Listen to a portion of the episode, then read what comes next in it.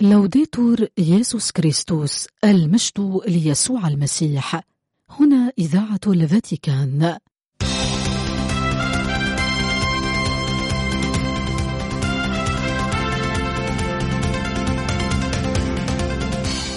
مستمعين الأحباء، تحية طيبة من القسم العربي في إذاعة الفاتيكان. ننقل إليكم برنامجنا العربي اليومي حول نشاطات البابا والكرسي الرسولي وأخبار الكنيسة حول العالم. يمكنكم الاستماع إلى برامجنا والاطلاع على آخر الأنباء عبر الإنترنت على الموقع فاتيكان نيوز دوت فا.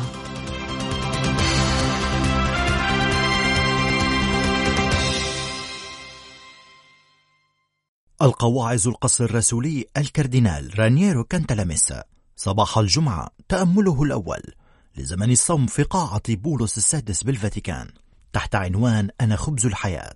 استهل الكاردينال كانتلاميس تأمله بالقول في بداية تأملات الصوم هذه: ننطلق مجددا من الحوار الذي دار بين يسوع والرسل.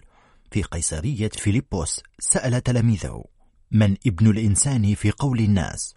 فقالوا: بعضهم يقول هو يوحنا المعمدان، وبعضهم الآخر يقول هو إيليا، وغيرهم يقول هو إرميا أو أحد الأنبياء. فقال لهم: ومن أنا في قولكم أنتم؟ فجاب سمعان بطرس: أنت المسيح ابن الله الحي. من الحوار كله يهمنا في هذه اللحظة فقط وحصريا سؤال يسوع الثاني: ومن أنا في قولكم أنتم؟ كسؤال موجه هنا والآن إلى الذين يصغون إليه بشكل فردي وشخصي. ولكي نقوم بهذا الفحص سوف نطلب مساعدة الإنجيلي يوحنا.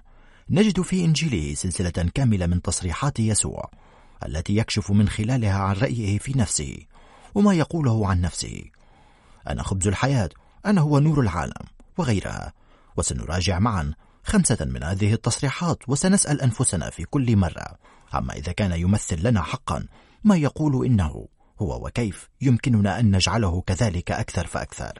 تابع الكاردينال كانتلاميس يقول: لنبدأ بأول تصريح ليسوع والذي نجده في الإنجيل الرابع في الفصل السادس: أنا خبز الحياة. وسنتوقف أولا عند سياق هذا التصريح. كان يسوع قد كثر أرغفة الشعير الخمسة والسمكتين لكي يطعم خمسة آلاف رجل، ثم توارى عن الأنظار لكي يهرب من حماسة الشعب الذي كان يريد أن يجعله ملكا. لكن الجموع بحثت عنه ووجدته عند الجانب الآخر من البحيرة. عند هذه النقطة يبدأ الخطاب الطويل الذي يحاول به يسوع أن يشرح علامة الخبز، ويريد أن يوضح هناك خبزا آخر يجب أن نبحث عنه، والخبز المادي في الواقع ومجرد علامة له. إنه الأسلوب نفسه الذي تبعه مع المرأة السامرية في الفصل الرابع من الإنجيل.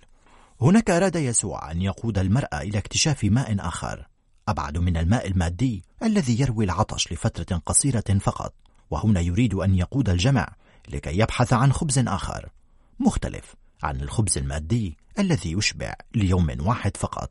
وللمرأة السامرية التي طلبت أن تحصل على ذلك الماء السري وتنتظر مجيء المسيح لتحصل عليه، يجيب يسوع: أنا هو، أنا الذي يكلمك.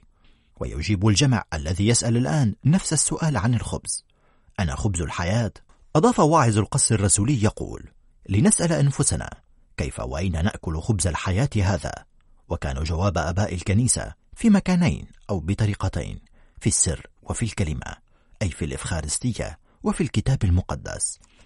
لا شك أن خبز الحياة يأتي إلينا من خلال كلمة الله، ولا سيما في كلمات يسوع في الإنجيل، ويذكرنا بذلك أيضا رده على المجرب: ليس بالخبز وحده يحيا الإنسان، بل بكل كلمة تخرج من فم الله. وبالتالي إذ كنا نشهد في التفسير واللاهوت وبالتالي إذا كنا نشهد في التفسير واللاهوت استقطابا وأحيانا تباينا بين الخبز الكلمة والخبز الإفخارستي، فإن خلاصتهما في الليتورجية تعاش دائما بسلام. وبالتالي عندما يكتب القديس بولس: الحياة عندي هي المسيح، فولا يفكر في لحظة معينة. بالنسبة له المسيح هو حقا في جميع أساليب حضوره خبز الحياة، ونحن نأكله في الإيمان والرجاء والمحبة، في الصلاة وفي كل شيء. إن الإنسان قد خلق من أجل الفرح ولا يمكنه أن يعيش بدون فرح أو بدون رجاء الفرح. الفرح هو خبز القلب، ويبحث بولس الرسول أيضا عن الفرح الحقيقي، ويحث أتباعه على البحث عنهم في الرب يسوع المسيح، ويقول: افرحوا في الرب دائما. أكرر القول: افرحوا. يسوع هو خبز الحياة الأبدية، وليس فقط لما يقدمه، وإنما أيضا ولا سيما لما هو عليه. الكلمة والسر هما الوسيلة، أما العيش به وفيه فهو الهدف. كما أن الآب الحي أرسلني وأنا أحيا بالآب، فكذلك الذي يأكلني سيحيا بي. أضاف واعظ القصر الرسولي يقول: إزاء الإنجيل هناك دائما عمليتان يجب القيام بهما مع احترام ترتيبهما بدقة: الاستئثار أولا، ثم الاقتضاء والتشبه. لقد حصلنا حتى الآن على خبز الحياة بالإيمان، ونحن نقوم بذلك في كل مرة نتناول فيها، وبالتالي يتعلق الأمر الآن في كيفية ترجمتها إلى ممارسة في حياتنا. ولكي نقوم بذلك نسأل أنفسنا سؤالا بسيطا: كيف أصبح يسوع خبز الحياة لنا؟ لقد أعطانا هو نفسه الجواب في إنجيل يوحنا: الحق الحق أقول لكم، إن حبة الحنطة التي تقع في الأرض إن لم تمت تبقى وحدها، وإذا ماتت أخرجت ثمرا كثيرا. ونحن نعرف جيدا ما تشير إليه صورة الوقوع في الأرض، إن قصة الآلام بأكملها موجودة فيها، وبالتالي علينا أن نحاول أن نرى ما تعنيه تلك الصورة بالنسبة لنا. إن يسوع في الواقع من خلال صورة حبة الحنطة لا يشير إلى مصيره الشخصي فحسب، بل إلى مصير كل واحد من تلاميذه الحقيقيين. ولا يمكن للمرء أن يسمع إلى كلمات التي وجهها الأسقف إغناطيوس الأنطاكي إلى كنيسة روما دون أن يتأثر أو يتعجب لرؤية ما يمكن لنعمة المسيح أن تفعله بخليقة بشرية. دعوني أكون طعاما للبهائم أستطيع من خلاله أن أصل إلى الله. أنا قمح الله، ويجب أن أطحن بواسطة أسنان الوحوش لكي أصبح خبز المسيح النقي. صلوا إلى الرب من أجلي لكي أصبح من خلالهم ضحية الله. أنا لا أوصيكم كما فعل بطرس وبولس، لقد كانا رسولين وأنا رجل محكوم عليه. تابع الكاردينال كانتلاميس يقول: ولكن للأسف يوجد اليوم في المجتمع نوع من الأسنان التي تطحن بلا رحمة، بقسوة أكثر من أسنان الوحوش التي تحدث عنها الشهيد القديس إغناطيوس، وهي أسنان وسائل الإعلام وما يسمى بالشبكات الاجتماعية، ليس عندما تظهر تشوهات المجتمع أو الكنيسة، وهي في هذا تستحق كل الاحترام والتقدير، ولكن عندما تهاجم شخصا ما بدافع التحيز ببساطة لأنه لا ينتمي إلى جانبهم، بخبث وبنية هدامة لا بناءة. ومسكين من ينتهي به الأمر اليوم في مفرمة اللحم هذه، سواء كان علمانيا أو رجل دين. في هذه الحالة من المشروع والضروري أن نؤكد أسبابنا في المحافل المناسبة، وإذ لم يكن ذلك ممكنا وأن تبين أنه لا فائدة منه، فلا يبقى للمؤمن إلا أن يتحد بالمسيح المجلود والمكلل بالشوق والذي بصقوا عليه. في الرسالة إلى العبرانيين نقرأ هذه الدعوة للمسيحيين الأوائل، والتي يمكنها أن تساعد في مناسبات مماثلة: فكروا في ذلك الذي تحمل ما لقي من مخالفة الخاطئين، لكي لا تخور هممكم بضعف نفوسكم. إنه أمر صعب ومؤلم، لا سيما إذ كان إذ طال عائلة المرء الطبيعية أو الرهبانية، لكن نعمة الله يمكنها أن تجعل، وكثيرا ما قمتم ما قامت بذلك، كل هذه الفرصة للتطهير والتقديس. يتعلق الأمر بأن نثق أنه في النهاية كما حدث مع يسوع سينتصر الحق على الأكاذيب، وربما سينتصر بالصمت بشكل أفضل من أشكال الدفاع عن النفس الأكثر عدوانية. ومع ذلك فإن الهدف النهائي المتمثل في أن نسمح بأن نطحن ليس ذات طبيعة زاهدة بل سرية، لا يفيدنا أن نميت أنفسنا بقدر ما أن نخلق الشركة. هذه هي الحقيقة التي رافقت التعليم الإفخارستي منذ الأيام الأولى للكنيسة. وختم واعظ القصر الرسولي الكاردينال رانييرو كانتلاميس تأمله الأول لزمن الصوم بالقول: أختم بقصة حدثت بالفعل، وهي مذكورة في كتاب بعنوان الثمن الذي يجب دفعه. كتب باللغة الفرنسية وتمت ترجمته إلى عدة لغات، وهي تساعدنا أكثر من الخطب الطويلة لكي ننتبه للقوة الموجودة في عبارة يسوع أنا هو في الإنجيل، ولا سيما تلك التي علقت عليها في هذا التأمل الأول. لبضعة عقود خلت في إحدى دول الشرق الأوسط كان هناك جنديان، أحدهما مسيحي والآخر غير مسيحي، يعملان معا كحراس في مستودع للأسلحة. غالبا ما كان المسيحي يأخذ أحيانا في الليل كتابا صغيرا ويقرأه، مثيرا هكذا فضول وسخرية رفيقه. ذات ليلة رأى هذا الآخر حلما، كان أمام نهر لا يستطيع عبوره، ورأى شخصا يلفه النور يقول له: لكي تعبره أنت تحتاج إلى خبز الحياة. وإذ تأثر بالحلم عند الصباح دون أن يعرف السبب، طلب من رفيقه، لا بل أجبره على أن يعطيه كتابه السري هذا. كان هذا الإنجيل بالطبع، ففتحه وكان إنجيل يوحنا. فنصحه صديقه المسيحي بأن يبدأ بإنجيل متى الذي يسهل فهمه، ولكنه أصر بدون أن يعرف السبب، فقرأ كل شيء دفعة واحدة إلى أن وصل إلى الفصل السادس. لكن من الجيد في هذه المرحلة أن نصغي إلى قصته مباشرة. بعد أن وصلت إلى الفصل السادس توقفت، إذ تأثرت بقوة إحدى الجمل. للحظة اعتقدت للحظة اعتقدت أني ضحية هلوسة، وأعدت نظري إلى الكتاب. عند النقطة التي توقفت فيها كنت قد قرأت للتو هذه الكلمات: خبز الحياة، الكلمات عينها التي سمعتها لساعات قليلة في حلمي. فقرأت مجددا وببطء المقطع الذي قال فيه يسوع لتلاميذه: أنا خبز الحياة، من يقبل إلي فلن يجوع.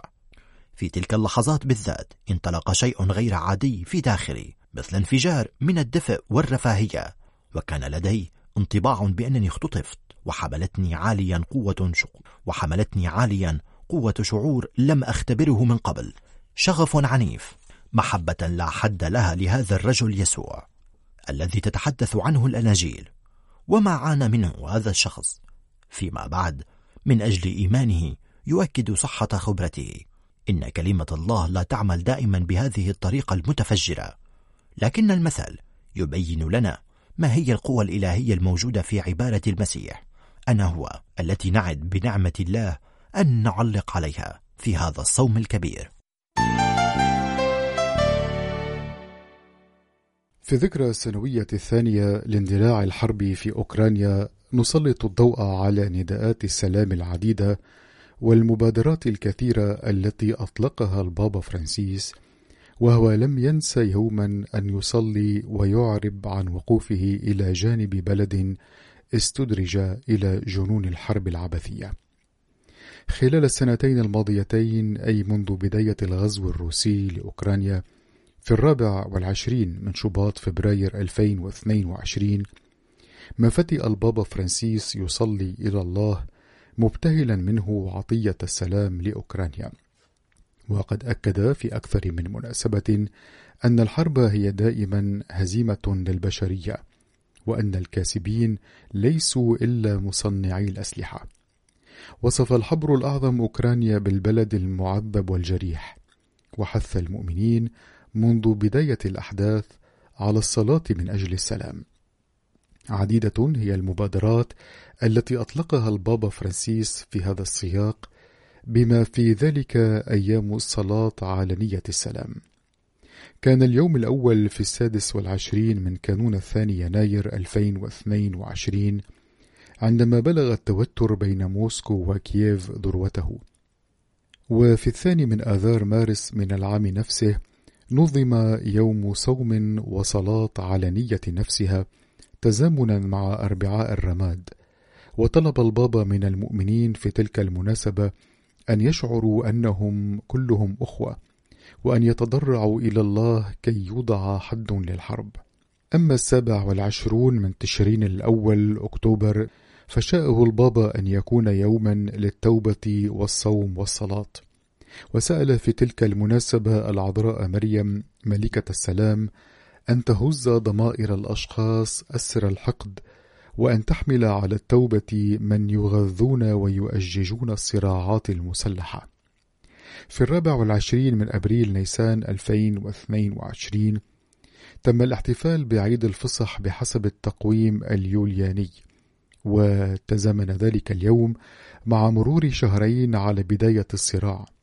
في تلك المناسبة وفي ختام صلاة افرحي يا ملكة السماء، طلب البابا فرانسيس من الجميع أن يكثفوا الصلوات على نية السلام، وأن تكون لديهم شجاعة القول إن السلام ممكن. في الخامس من حزيران يونيو التالي يوم عيد العنصرة بلغت الحرب يومها المئة، ولم يوفر الحبر الأعظم تلك المناسبة إذ رفع صوته ليدعو إلى عقد محادثات جدية وملموسة من أجل التوصل إلى وقف إطلاق النار وبلوغ حل مستدام، وشدد على ضرورة الإصغاء إلى صراخ الناس المتألمين واحترام الحياة البشرية، مؤكدا أن الحرب هي كابوس ونكران لحلم الله. مرت الأشهر والأنباء الواردة من أوكرانيا تقدم صورة مؤلمة للموت والدموع والدمار. في الرابع والعشرين من آب أغسطس، ولمناسبة مرور ستة أشهر على اندلاع الحرب، أكد البابا في أعقاب مقابلته العامة مع المؤمنين أن الحرب هي ضرب من الجنون، وقال إنه يصلي من أجل الأسرى والجرحى والنازحين والأطفال والعديد من الأبرياء الذين يدفعون ثمن هذا الصراع. وفي تشرين الثاني نوفمبر من العام نفسه، بعث البابا فرانسيس برسالة إلى الشعب الأوكراني وصفه فيها بالشعب النبيل والشهيد، معربا عن قربه من الأوكرانيين بواسطة الصلاة ومحذرا من مغبة الاعتياد على الحرب. العام ألفين وثلاثة وعشرين شهد نداءات عديدة أطلقها البابا لصالح السلام، لاسيما في ذكرى مرور سنة على بداية الصراع، في الرابع والعشرين من شباط فبراير، عندما دعا فرانسيس إلى إسكات الأسلحة ووضع حد لهذه الحرب العبثية. في أعقاب أزمة القمح، قال البابا بعد تلاوة صلاة التبشير الملائكي في الثلاثين من تموز يوليو الماضي: إن الحرب تدمر كل شيء بما في ذلك القمح، الذي هو هبة من الله إلى البشرية كي تسد جوعها، مطالبا بالإصغاء إلى أصوات ملايين الأخوة والأخوات ضحايا الجوع. وفي الثامن من كانون الثاني يناير ألفين وأربعة وعشرين، وخلال استقباله أعضاء السلك الدبلوماسي، لفت البابا فرانسيس إلى أن السلام لم يجد بعد مكانا له في العقول والقلوب، على الرغم من سقوط أعداد كبيرة من الضحايا، داعيا مرة جديدة إلى وضع حد لهذه المأساة من خلال المفاوضات واحترام القانون الدولي.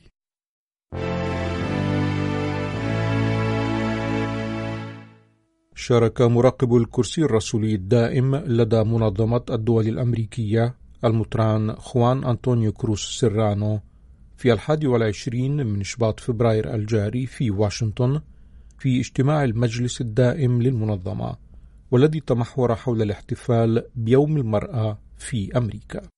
وتحدث المراقب الدائم في بداية مداخلته عن كون هذه فرصة للوعي بعطية وقيمة المرأة، ولتشجيع أفضل الأفعال من أجل تعزيز دور المرأة في المجتمع من جهة، والوقاية من تعرضها لأي من أشكال العنف أو الاستبعاد من جهة أخرى. وتبع المطران سيرانو مذكرا بحديث البابا فرانسيس في أكثر من مناسبة عن دور المرأة سواء في المجتمع أو في الكنيسة، وبتسليط الأب الأقدس الضوء على قوة وهبة النساء في السير قدما في مجالات التربية والعمل ونقل الثقافة والإيمان. وأشار مراقب الكرسي الرسولي الدائم في هذا السياق على سبيل المثال إلى تشديد البابا في الإرشاد الرسولي كريدة أمازونيا على أن هناك جماعات في الأمازون دعمت ونقلت الإيمان خلال فترات طويلة بفضل وجود نساء يتميزن بالقوة والسخاء، حافظن على بقاء الكنيسة في تلك المناطق بتفان رائع وإيمان متقد. توقف المراقب الدائم في كلمته بعد ذلك عند تثمين الكرسي الرسولي ودعمه وتعزيزه، وذلك من خلال مؤسساته وأعماله، للإسهام الذي لا غنى عنه للمرأة، وأيضا لكرامتها في الأعماق. وتبع المطران سيرانو أن هذا لا ينبع فقط من كون المرأة ينبوعا للحياة، ولكن أيضا من إسهام النساء المميز، حيث يشاركنا في إثراء وتكبير مجتمعاتنا وجميع المؤسسات التي يشاركنا فيها.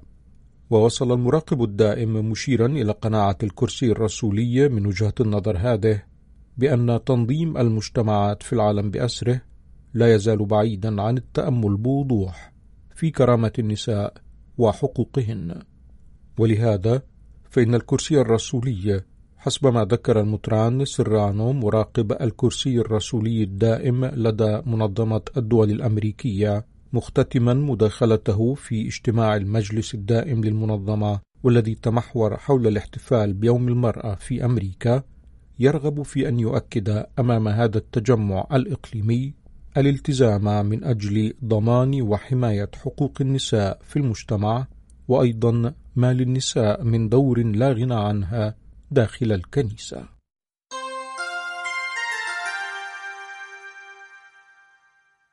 تبدأ في الثاني من آذار مارس الدورة الثالثة عبر الشبكة التي ينظمها الأعضاء الأمريكيون اللاتينيون في اللجنة اللاهوتية للأمانة العامة للسينودوس والجمعية الإبرية لللاهوت، وذلك بدعم من مجلس أساقفة أمريكا اللاتينية والاتحاد الأمريكي اللاتيني والكاريبي للرهبان والراهبات. هذا وقد شارك حوالي مئة ألف شخص ما بين عاملين رعويين ورهبان وأساقفة في الدورتين السابقتين من هذه المبادرة التي هي مفتوحة للجميع وتنظم في سبع لغات. وتتمحور الدورة حول السينودوسية، حيث اختير عنوانها نحو كنيسة سينودوسية في أساسها. وحول هذه الدورة تحدث عدد من منسقيها، فأشاروا إلى تقديم أعمال فيديو من خلال الشبكة للمشاركين في هذه الدورة من جميع أنحاء العالم، وذلك مجانا، ويمكن للجميع طوال شهر آذار مارس متابعة ندوات مصورة، وذلك في لغات سبع هي الإسبانية، الإنجليزية، البرتغالية، الفرنسية، الإيطالية، البولندية والألمانية. وتسعى مبادرة الدورات عبر الشبكة إلى تعزيز السينودوسية، وذلك أيضا من خلال دعم وتعاون العديد من المنظمات الكنسية، ومن بينها اتحاد مجالس أساقفة أوروبا ورابطة مجالس أساقفة آسيا، الاتحاد الدولي للرؤساء العامين، واتحاد الرئيسات العامات، هذا إلى جانب عدد من الجامعات الكاثوليكية من جميع أنحاء العالم. ومن بين ما أشار إليه منسقو الدورة استفادة هذه المبادرة من منصة رقمية يوفرها قسم التنشئة المستمرة في مدرسة اللاهوت والخدمة في معهد بوسطن، كما وتم من قبل منظمي الدورة تأسيس موقع يمكن من خلاله التسجيل للاشتراك فيها، وأيضا التعرف على برنامجها وعلى من سيشاركون فيها بمداخلات.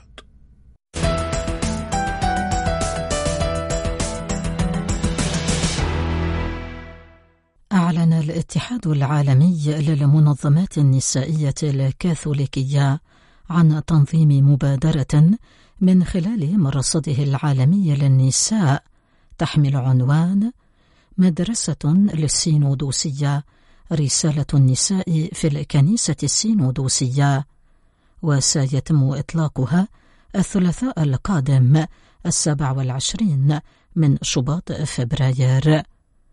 وتتضمن هذه المبادرة كما جاء في بيان نشره الاتحاد العالمي للمنظمات النسائية الكاثوليكية، تتضمن سلسلة ندوات عبر الإنترنت من السابع والعشرين وحتى التاسع والعشرين من شباط فبراير ألفين وأربعة وعشرين، وذلك باللغة الإسبانية، الإنجليزية والفرنسية، وتهدف بشكل أساسي إلى تسليط الضوء على المسيرة السينودوسية وعلى مضمون الفقرة التاسعة من تقرير ملخص أعمال الدورة الأولى من الجمعية السينودوسية. وعنوان هذه الفقرة النساء في حياة الكنيسة ورسالتها. وأشار الاتحاد العالمي للمنظمات النسائية الكاثوليكية إلى أنه ستكون هناك خلال الندوات عبر الإنترنت مداخلات لراهبات وعلمانيات شاركنا في أعمال الدورة الأولى من الجمعية العامة العادية السادسة عشرة لسينودوس الأساقفة، والتي عقدت في الفاتيكان من الرابع وحتى التاسع والعشرين من تشرين الأول أكتوبر عام ألفين وثلاثة وعشرين. تعيش جماعتنا الكاثوليكية الصغيرة في منغوليا زمن الصوم بعمق، وقد أطلقت الرعاية برامج رعوية وروحية، ونركز على موضوع الصلاة في هذه السنة المخصصة للصلاة في إطار الاستعداد ليوبيل العام ألفين وخمسة وعشرين. هذا ما قاله الكاردينال جورجيو مارينغو المدبر الرسولي في أولان باتار في حديث مع وكالة فيدس الكاثوليكية للأنباء، مشددا على الصلاة والمصالحة في زمن الصوم. وأضاف يقول: لقد قمنا بترجمة رسالة قداسة البابا فرانسيس بمناسبة زمن الصوم ألفين وأربعة وعشرين إلى اللغة المنغولية، وتم توزيعها يوم أربعاء الرماد. ومن بين ما أشار إليه المدبر الرسولي في أولان باتار الكاردينال جورجيو مارينغو في حديثه حول زمن الصوم أنه سيتم تخصيص يوم رياضة روحية للكهنة والمكرسين والمرسلين والمرسلات الموجودين في منغوليا، وذلك في الخامس من أذار مارس القادم.